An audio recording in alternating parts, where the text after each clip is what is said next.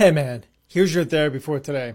It's okay to feel your emotions. Don't worry about trying to change it. If you feel a certain way, just let it be. And eventually, your thoughts will change and they'll lead to a different emotion. Will it be better? Will it be worse?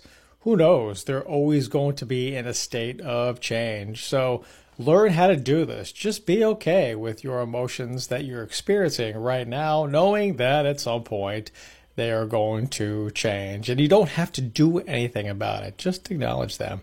When you learn how to do this, then suddenly those emotions won't have the same charge, won't take control over you. You can allow them to just be. I hope it helps. I'll see you soon.